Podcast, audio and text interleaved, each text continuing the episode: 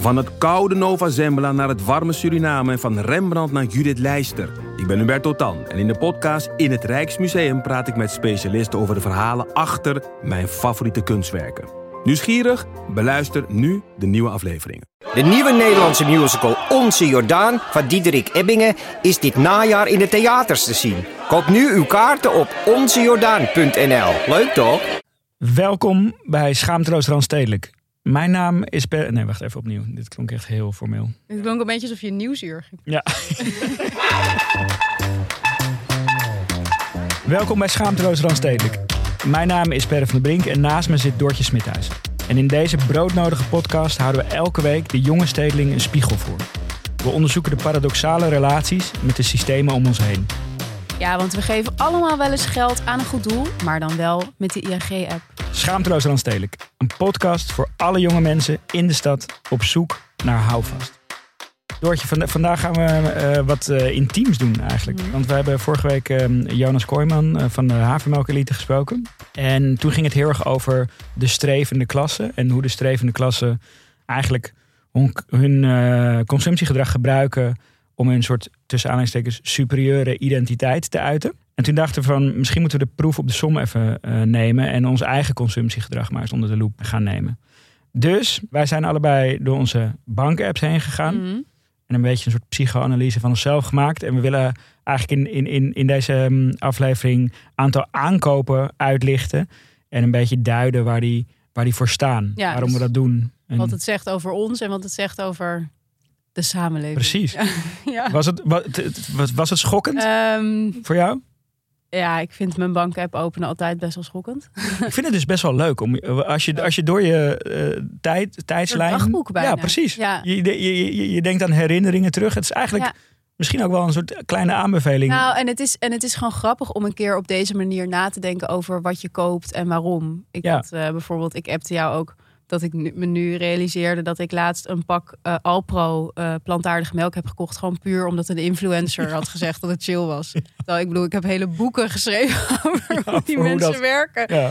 Dus niemand, niemand is van steen. Nee, precies. En ik denk dat dat ook wel eh, bleek toen, toen ehm, eh, iemand op Twitter jouw anekdote over de Europizza. Heerlijk. Toch? Ja, het was geweldig. Het was een filmpje wat op, op Dumpert verscheen. Inderdaad, van mijn, mijn verhaal over de Europizza en de ballen daar. Wat versneden werd met toch iedereen's drie favoriete ballen. Kees Prins en eh, zijn vrienden bij eh, de Lullo's van Ja. Vet. Die eigenlijk klaagden over, over dat ze in een café waren en dat er achter, achter hun een bal ook iets probeerden te bestellen, met een toch? precies soortgelijke ballerige Ja. stem. Ja. Ja, echt, echt geweldig. En kijk, het, was natuurlijk, het is natuurlijk grappig dat zoiets dan viraal gaat, omdat het precies het punt is van onze Ja. podcast. Ja. dat wij zo Ja. zijn. Dus dat. eh, Ja, exact. Oké. Eh, laten we gaan naar ehm, eh, onze rubriek. Ja.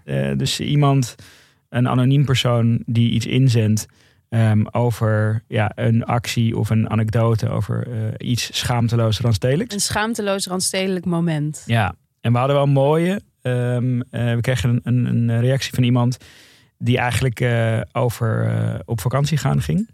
En zij ehm, eh, was op vakantie naar Italië. Heel, heel klimaatbewust de trein gepakt. Om vervolgens lekker in Italië rond te reizen. En ja, een beetje te reflecteren op hoe die, hoe die heenreis nou, nou was geweest. Het was gevallen. Ja. Ja. En ehm, Niet Toen- goed. niet goed gevallen, nee, inderdaad. En toen een beetje alles afgewogen. En toch even een eh, enkeltje teruggevlogen. gevlogen. Ja. Ehm, en ik, ik vond het wel, wel, heel tekenende anekdote over ehm, waar deze podcast ook over gaat. Hè? Dus je, je- gaat er naartoe met je, met je goede De gedrag. intenties. Ja. En dan blijkt de ervaring toch een beetje matig te zijn. En dan denk je, fuck it. Maakt het ook eigenlijk Kijk uit. toch niemand terwijl ik in het vliegtuig Precies. zit. Nou, Precies, ik vlieg terug. toch heel leuk geprobeerd. Deel jij ook altijd correspondentartikelen, maar zit je ondertussen stiekem te gniffelen bij bijvoorbeeld leuke video's op Dumpert? Laat ons dan vooral weten via Instagram, schaamteloosrandstedelijk.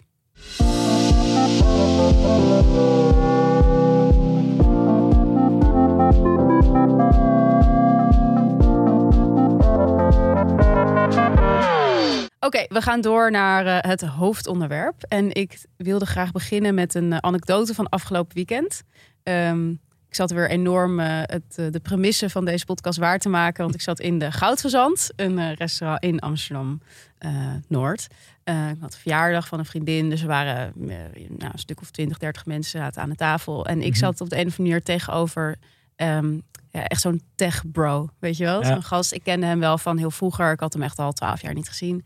En hij bleek nu bij een, bij een skill, een tech skill up te werken. Mhm. Weet je, ik begreep eigenlijk helemaal niet eigenlijk wat het precies deed. Maar ze, deed. ja, maar ze wel- gingen wel lekker. ja, ze gingen super lekker, 20 landen en nou, allemaal top. Had hij een Patagonia vest aan? Eh, zou mogelijk wel kunnen, ja. ja. Het was wel zo'n dude. Nou, en dan moet ik wel meteen zeggen, het is natuurlijk voor zo'n gast, ik ben niet per se, denk ik, de leukste persoon om tegenover te zitten. Ik Ja. denk dat deze man op een gegeven moment wel gedacht van wie, wie heeft mij tegenover deze Was, dit was een tafelschikking-situatie? Of, of- Ja, nou, we gingen gewoon, dus iedereen ging gewoon zitten. Ik kwam te- te- toevallig tegenover hem en die gast moet op een gegeven moment al gedacht hebben van wie is deze neo-Marxist, zeg maar, die hier tegenover mij zit. Maar goed, want ik vond het natuurlijk wel interessant om een keer van hem dan te horen van hoe, hoe, zit, jij, hoe zit jij nou in deze wedstrijd, weet Mhm. je wel? En ehm, nou, ik, ik, ik sprak met hem bijvoorbeeld over een artikel wat onlangs in NRC stond over Uber, eh, ehm, Uber Eats bezorgers, wat gewoon heel interessant was, omdat het laat zien hoe eh, al die mensen, of een heel groot deel van die mensen eigenlijk ongedocumenteerd zijn. Dus die Ja. zijn op geen enkele manier eh, verzekerd. Die rijden hier voor veel te weinig geld rond.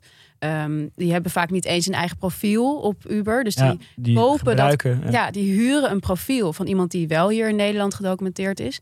Moeten dan, want Uber probeert dat dan eh, hè, eh, een beetje tegen te gaan. Dan moet je zo'n face scan doen. Dan reizen ze snel naar die persoon om die Ja. scan te doen. Ongelooflijk. Nou, in elk geval zag je gewoon heel erg hoe de kloof tussen arm en rijk door dat techkapitalisme, door die platformeconomie enorm nog wordt verbreed. En hoe eigenlijk mensen, ja, het kapitaalkrachtige deel, het minder kapitaalkrachtige deel, steeds meer gaat bepalen hoe Ja. zij hun leven leiden. D- dus jij dacht, Ik dacht, voorgerecht, we gaan deze even Ga ingooien. er even in. Ik heb twe- twee glazen wijn op. Let's go. Nou, en dan krijg je dus zo'n gesprek waar ik eigenlijk...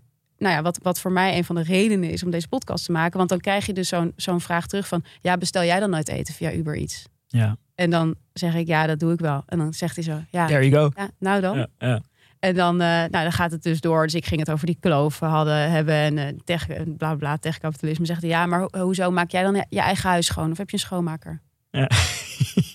ik zo, ja, ik heb een schoonmaker. Maar, zie je toch?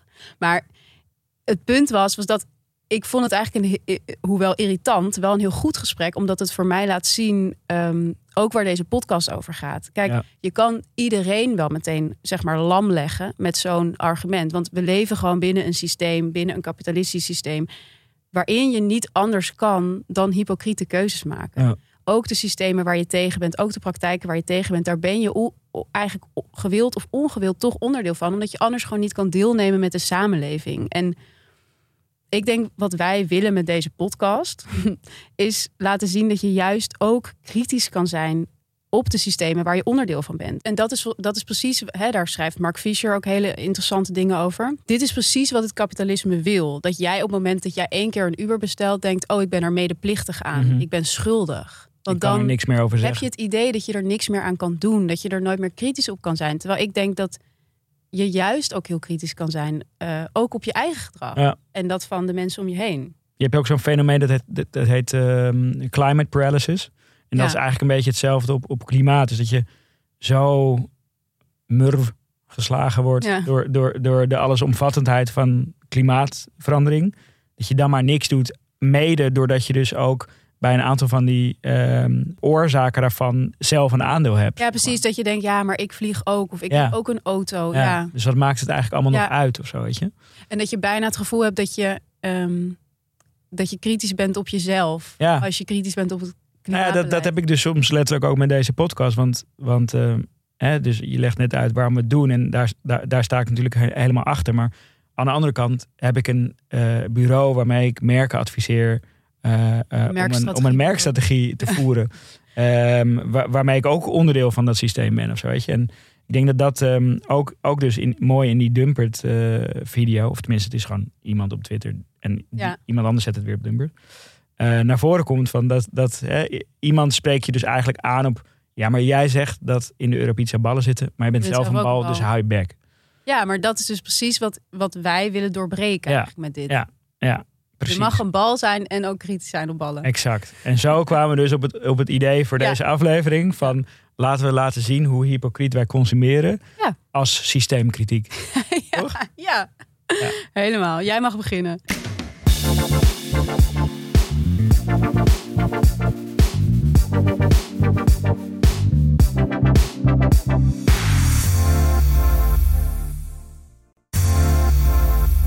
Nou, laten we, laten we beginnen bij het, ehm, bij het begin van deze analyse. En dat is natuurlijk welke bank we überhaupt gebruiken. Ja. Welke bank gebruik jij? ABN.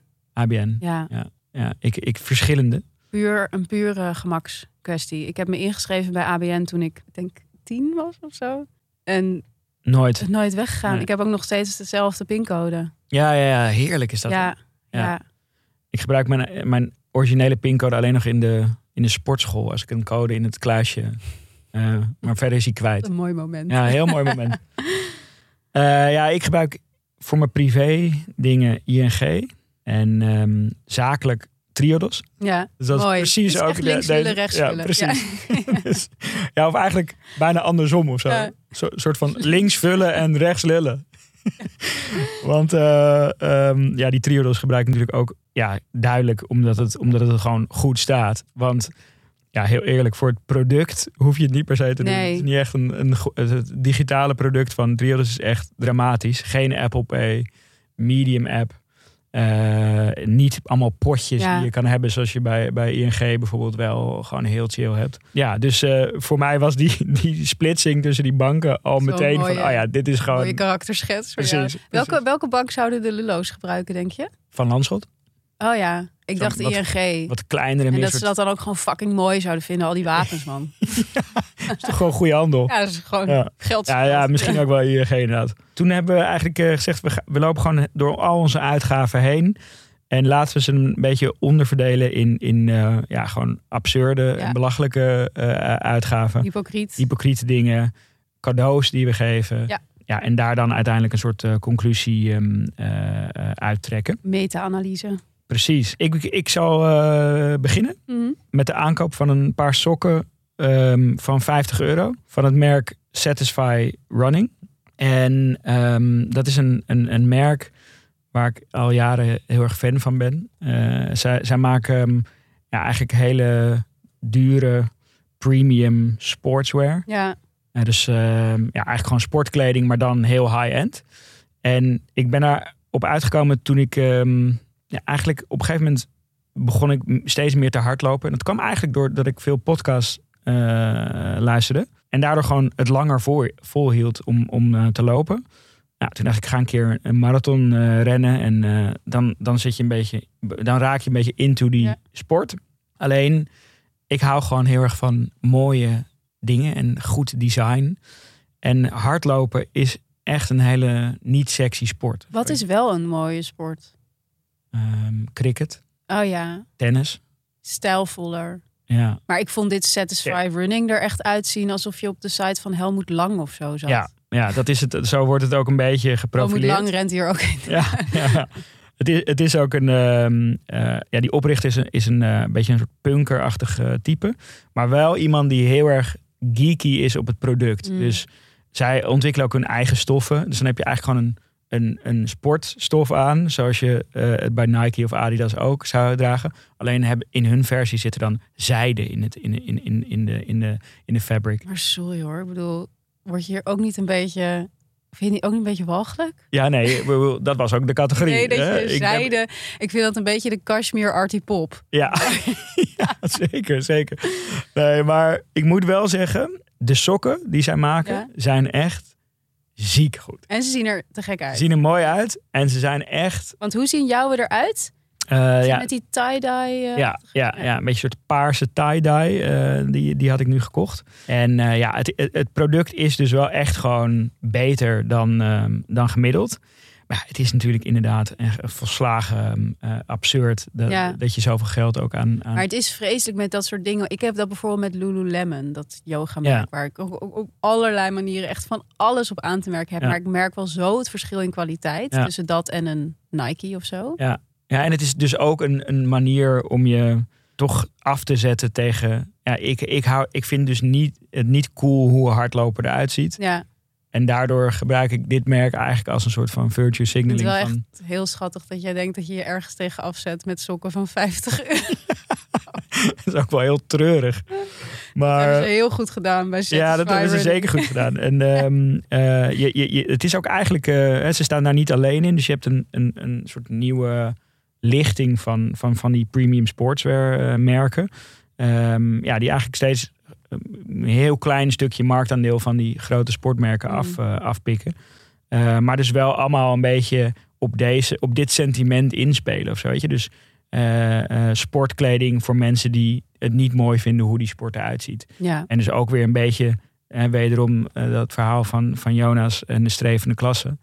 Eigenlijk dus ook weer een manier om te laten zien dat jouw consumptie superieur is. dat je 50 euro over hebt voor rensokken. Ja, precies. precies. En eh, ja, dus ik vond eh, een, mooi stuk ook eh, daarover. Dat zullen we ook, ook delen in de Financial Times over, over van die indie sportswear merken. En daar stond ook een, quote in. The experience of running in these more artisanal wares is, he says, like sliding into a Range Rover or flying business class. Ehm, Het is zo grappig dat het wel heel erg flirt met gewoon echt straight up totaal kapitalisme. Gewoon. Totaal. Ja. Het is echt, je moet kotsen in je mond als je, Ja, als je dit ja. leest. Eh, maar toch eh, verleidt het me dus. eh, ehm, en ja, eindigde ik dus. Ja, dit paar sokken is totaal niet het, het, het enige product dat ik van dit merk heb. Maar een hele kast ligt er vol mee. Jij rent gewoon heel paars tie-dye. Ja. pak. Ja, Geweldig. Ja. Dus dat vond ik een mooi ehm, eerste voorbeeld. Mooi Ehm, statusproduct ja. eh, van deze tijd. Nou, mijn, mijn eerste product wat, wat de afgelopen weken werd afgeschreven is meteen, eh, meteen een bekentenis. Ehm OneFit. Ja. Ik heb daar een abonnement op sinds, eh, sinds een paar maanden. Nadat ik er echt jaren tegen heb geageerd. En in meerdere eh, media-uitingen eh, mijn, eh, mijn walging over Ja. dit soort platforms heb geuit. Ik zal, voor wie ik schreef bijvoorbeeld een Volkskrant stuk. en- Van, ik denk drie jaar geleden of zo. Waar ik nog heel boos was over OneFit. ja, Maar ik ben eigenlijk nog steeds best wel boos over op OneFit. Ehm, wat het gewoon was, ja, ik kwam in Noord wonen. Ik, ik had heel lang yoga gedaan, echt tien jaar of zo, bij dezelfde yogaschool. Die meerdere vestigingen heeft in Amsterdam, maar dat aan de andere kant van het water, zeg maar. Dus Mhm. ik kon eigenlijk, hoewel ik wel verhuisde, steeds bij die school blijven. Goed, ik ging naar de overkant en daar was eigenlijk veel minder. En het heb ik nog wel een tijdje geprobeerd om bij één of één school te zitten. Maar het aanbod was gewoon eh, dermate premium mediocre. Min- minder, zeg maar. Ook veel, heel weinig ochtends vroeg. Terwijl ik toch eigenlijk Ja. gewoon om zeven uur wil sporten. En daarna ben ik er alweer niet meer in geïnteresseerd. Is dat, in Noord kan je niet om zeven uur... Veel minder. Ja? Echt veel minder. Dus ja, toen was het gewoon... Uiteindelijk dacht ik, ja, ik, ik ga mijn leven gewoon prettiger maken... als ik toch bij OneFit ga. Ja. Dat heb ik gedaan. Het is inderdaad best wel fijn. Maar ik wil toch alsnog, hè, omdat dit een, een, een eh, podcast is... die juist over de eh, zogenaamde hypocrisie gaat...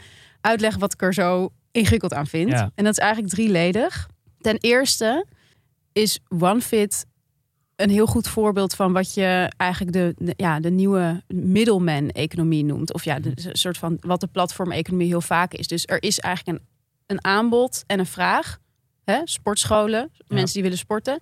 En daartussen ontstaat een nieuwe middleman. En die gaat daartussen eigenlijk bedingen. Maar dat heb je natuurlijk ook met Uber Eats of Ja. Airbnb, weet je wel. En eigenlijk is dat een soort, ik vind dat een soort digitale maffia. Dus zij komen eigenlijk naar die, eh, naar die aanbieders, naar die sportscholen en die zeggen: Wij gaan jullie beschermen. Ja. Wij gaan zorgen dat jullie leven beter wordt. En dan zegt die sportschool van: Maar ons leven is al prima, we hebben het niet nodig. Ja, wacht maar, jij gaat ons wel nodig hebben. En in ruil voor onze diensten, waarvan niet echt duidelijk is wat het is, maar goed. eh, moeten jullie ons echt fucking veel geld gaan betalen. Ja. En in eerste instantie denken die sportscholen van, nou, daar hebben we helemaal geen zin in. Maar goed, op een gegeven moment zien ze iedereen dat doen. En dan denken ze, ja, we gaan het ook maar doen. En dat is eigenlijk wat dat OneFit doet. Ze creëren een, een nieuwe economie waar iedereen aan mee moet doen. Omdat als je er niet aan meedoet, dan val je er buiten. Want Ja. als jij als sportschool als enige... Er zijn wel sportscholen die dat doen. Volgens mij Vondel Gym of zo. Maar goed, die zijn op andere manieren heel succesvol. Maar als jij als middelmatig succesvolle sportschool...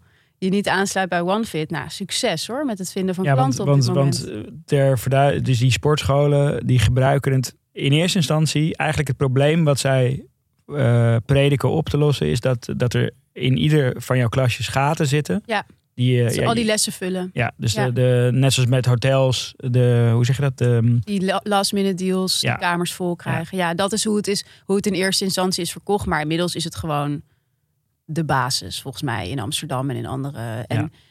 Dus dat, dat is eigenlijk wat ik er, wat ik, wat ik er ten eerste gewoon heel, heel ingewikkeld aan vind. Dus dat het heel nadelig is voor die aanbieders van, van, de, van de sportles. Ten tweede, wat ik er ook gewoon lastig aan vind. Kijk, we leven in een tijd waarin we steeds moeilijker ehm, ja, überhaupt met elkaar verbinden op een menselijk niveau.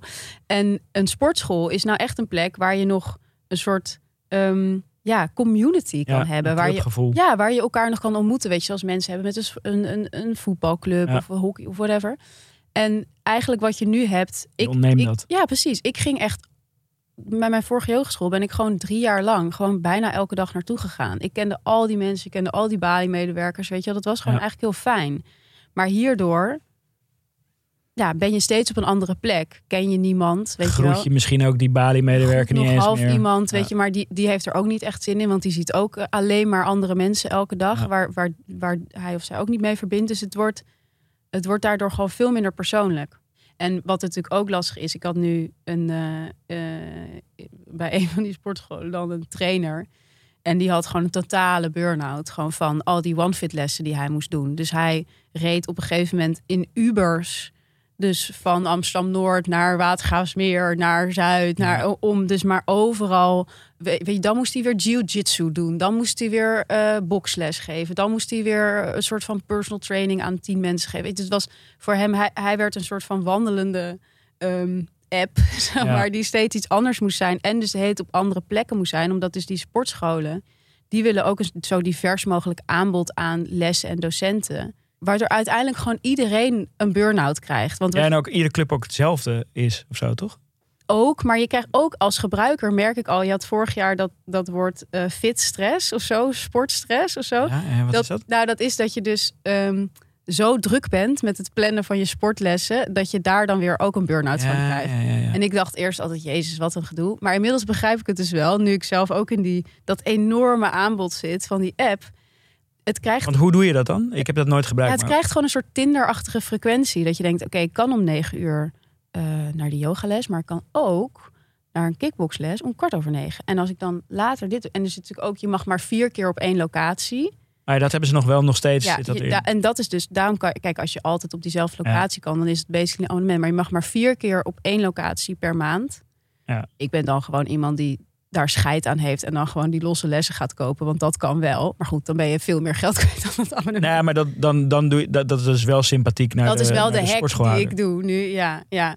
Maar goed, dus je krijgt het, het, het, het wordt een soort Tinder voor, ehm, Ja, voor, voor sportscholen. En ik, ik heb dat zelf niet, maar ik las eh, over in de New York Times over ClassPass. Mhm. Dat komt nu ook in Nederland op. Ja. En dat is dus eigenlijk gewoon nog een gefukter systeem. Dat is gewoon full-on vrije markt, gewoon op de, op de sportscholen. Want daar heb je dus credits. En dan is het dus hoe populair een les is, hoe meer credits die kost. ja, zo krijg je zo'n reputatiesysteem van de leraar. Totaal. Dan wordt het echt zo dat elke leraar elke les bezig is met hoeveel credits Hey ben ik waard. Ja, Ja. oh, vreselijk. Dus Ja. dat komt Ja, en, eraan. En die, en, die, en die typische venture capital dynamiek. Hè? Dus, dus eigenlijk kopen zij eh, die lessen in bij die, Ja. bij die sportschoolhouders. Maar dat doen ze, eh, dus ze geven daar, weet ik veel, eh, weet ik, misschien 13 euro voor. En vervolgens verkopen ze die lessen door voor 9 euro. Mhm.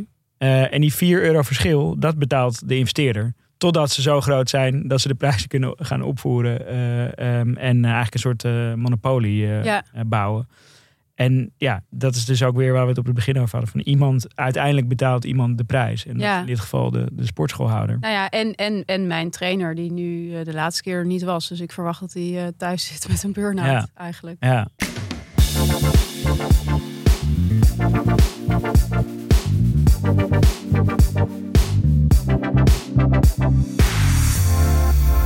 Oké, we gaan naar het vo- volgende product. En ehm, dat is een product wat je misschien letterlijk op dit moment gebruikt. Eh, want want als, als luisteraar van deze podcast is het wel vrij aannemelijk ehm, dat je deze podcast ook luistert met AirPods van, eh, van Apple.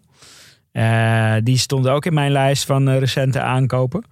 En ik vind dat echt een heel fascinerend ehm, product. Want eigenlijk als je de rol van AirPods voor Apple.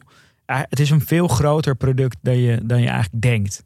Ehm, eh, het is zelfs de grootste hit van de afgelopen tien jaar voor Apple. Echt waar? Ja. En eh, Silent hit. nou ja, ik denk misschien ook dat ze het voor- ze gewoon letterlijk zelf niet voorzien hadden dat het zo populair zou worden. Want ehm, even terug gaan kijken naar de, de keynote waarin het gepresenteerd werd. Het was in 2016. Mocht ze vijf minuutjes even vertellen dat er een, eh, een headset aan zat te komen. Het werd totaal niet met heel veel bombardie aangekondigd alsof er nieuwe iPhone of iets dergelijks eh, gepresenteerd werd. Maar als het een op zichzelf staand bedrijf zou zijn, de AirPods, dan zou dat bedrijf meer omzet hebben dan Spotify. Eh, dus dan zouden er 2000 mensen werken en Wow. eh, er worden gewoon eh 20 miljard dollar of zo aan omzet eh, gedraaid. En het, het rare is, eh, het is zo'n enorm succesvol product, maar het is eigenlijk best wel een medium eh, kwaliteit product. Het is zeker niet de beste eh, headset. De bas is ook niet echt heel goed of zo. Ze gaan best wel snel Je gaat kapot. snel kapot, ja. Eh, je moet ze vaak vervangen. Ze zijn relatief duur. Ehm, en ze zijn ook helemaal niet duurzaam. Hoe Dus duur zijn die dingen? 200 euro of zo? volgens- de- de- deze zaten rond de 250. Ja. Volgens mij waren dit wel pro's die ik, die ik ehm, Oh, ja. heb gekocht. Maar het is wel bizar hoe snel je er totaal afhankelijk van wordt, toch? Want ik had laatst Precies. dus dat ik ze kwijt was. En echt, ik zocht, eh, zo- weet je wel, zo'n zo panisch gezocht. Ja. Eh, een kwartier. Ja. Toen gewoon op weg naar mijn afspraak langs de Mediamarkt gereden om nieuwe te Ja. kopen. Toen dacht ik, nou oké, dit is wel een beetje belachelijk, want ik heb maar een kwartier gezocht. dus toen kwam ik thuis toch nog even gezocht. Natuurlijk Gevonden. gewoon gevonden op een super logische plek. En toen dus teruggebracht naar de Mediamarkt. Maar dat ik wel dacht, hoe snel ik deze... Het was niet eens een keus. Het was Ja. gewoon, oké, weg. Weer een paar honderd euro uitgeven Ja, aan volgens mij hadden we het ehm, hier in de eerste aflevering ook over. Dus zodra je dat in je oor doet en klikt dat doosje dicht. Mhm. Dat is dan gewoon lekker. Gewoon typisch lekker Apple. Ehm, en dan ben je gewoon hooked, weet je wel. Dus ik ging ook langer nadenken van waarom, waarom koop ik dit product? Waarom raak ik er eigenlijk verslaafd aan?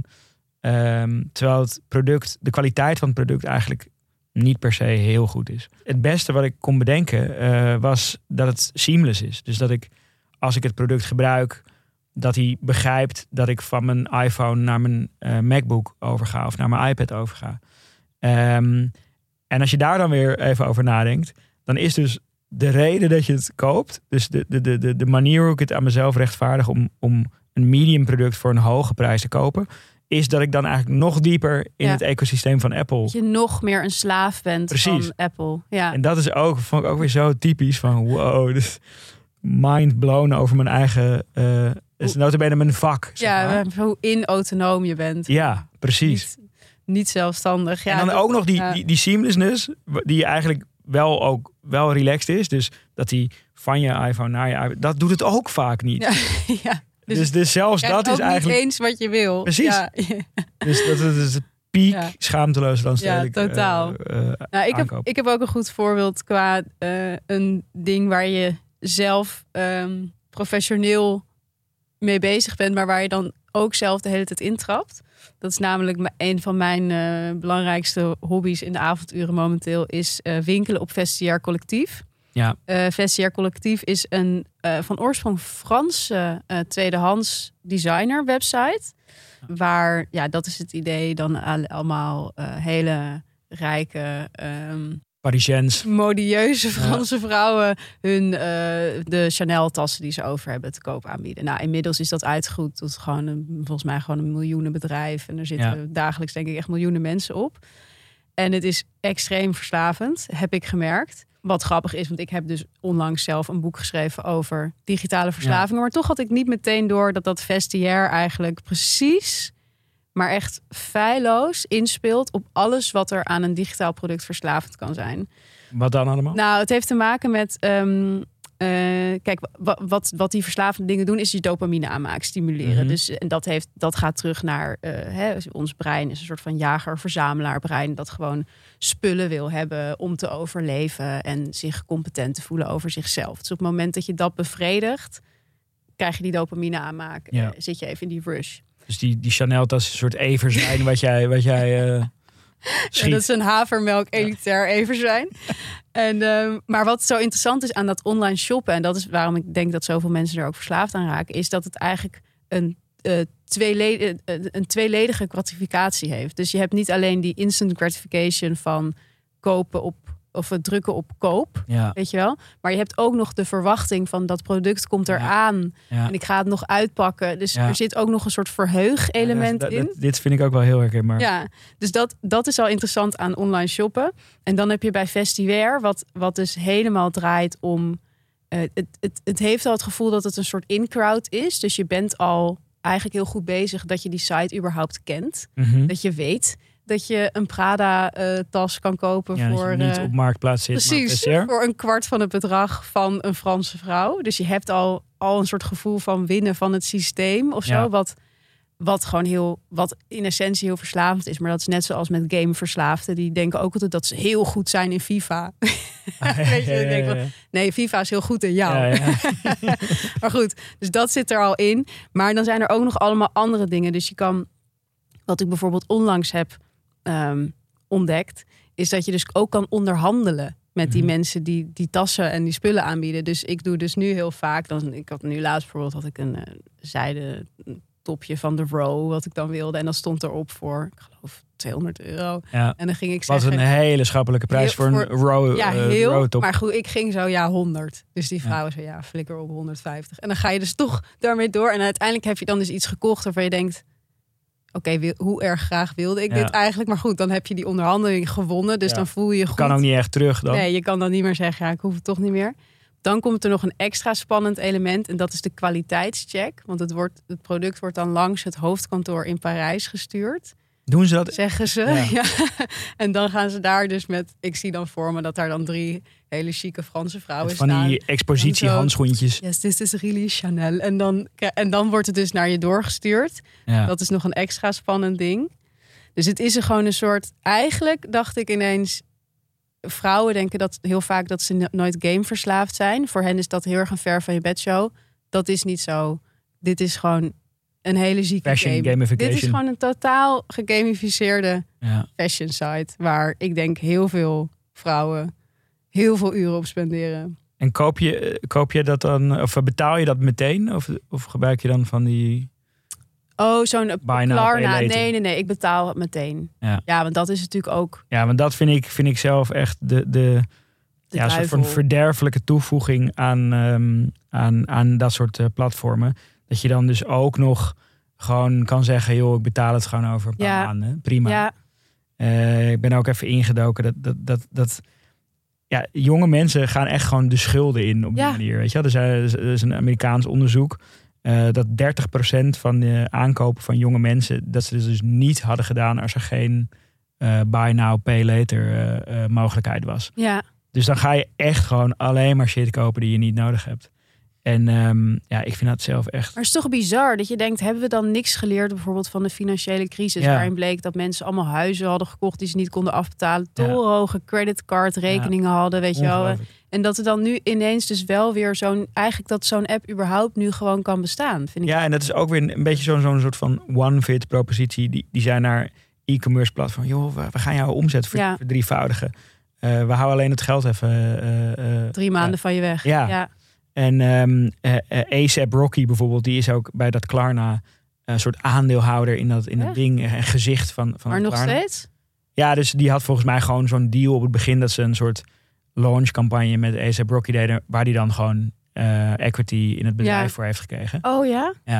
Ja, en dat vond ik ook gewoon zo'n, ja, gewoon hem als, als soort mo- heel modebewust eh jongere icoon of zo, weet je, Ja, inzetten om mensen gewoon de schulden in, ja, in te niet. jagen. Ja. Ja, heel Ja. heftig. Ja, Nee, ik heb dat nog nooit gebruikt. Maar goed, zeg nooit nooit natuurlijk. nee. hey, ehm, wat, wat ook opviel ehm, in, die, ehm, in die internetbankieren was, je, af en toe kom je, je, je ja, we zeiden het net al, het is een soort dagboek van je leven, dus je ziet ook wanneer je een verjaardag of iets dergelijks had. En wat voor cadeaus je dan dus eigenlijk koopt. En daar, en daar moest ik ehm, eh, denken aan. eh, ja, ik heb in, in, in, in jaren geleden een keer meegedaan aan een, aan een eh, documentaire over millennials. Ehm, en die werd gemaakt naar aanleiding van een artikel in de New York Times. Dit is echt zo, de NPO in 2015. Ja, letterlijk. iets met millennials. Ja. Ja. Ja, ja precies dat. En ehm, die documentaire ging over hoe millenni of die, dat artikel waar die op gebaseerd was, ging over hoe millennials eigenlijk alles in een laag van ironie eh, drenken.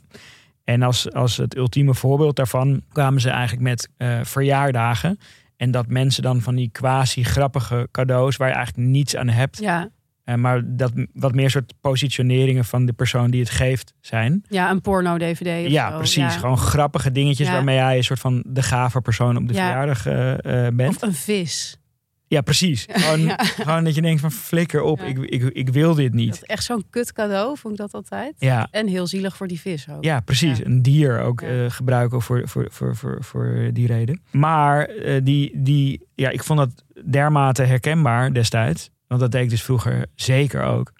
Eh, dat ik dacht, oké, ik moet echt op een andere manier cadeaus gaan geven aan mensen. En toen heb ik dus op een gegeven moment een formule bedacht. Ik dacht, die ga ik delen. Want volgens mij, eh, al- altijd als ik hem vertel aan mensen, zeg ik, Ja. ja. dat is echt een goede formule. En dat is eigenlijk een formule voor het ideale cadeau. Door jou bedacht. Door mij Ja, bedacht. Ja, of, of, of, ja. of ik claim het nu en Ja, het- ik heb het eigenlijk ergens gelezen. Zou ook heel goed kunnen. Maar eh, de eerste component is iets wat iemand heel vaak gebruikt. Liefst iedere dag. Ja. Plus, eh, waarvan het heel fijn is om een hele goede versie ervan te hebben. Ja. Denk aan een kurkentrekker of zo. Ja, ja, ja. Ehm, plus, waarvan het zuur is om er daadwerkelijk zelf geld Ja. aan uit te geven. Dan heb je eigenlijk het ideale, Ideale cadeau. ideale cadeau, vind ik. En zo zag ik er dus een paar in mijn, eh, een, een paar in mijn bank-app ook terugkomen. En, en dan kon ik ook een soort van verdedigen. En wat waren het dan? nou, dus bijvoorbeeld een snijplank. Ja, Wat op zichzelf echt een kut cadeau is. ja.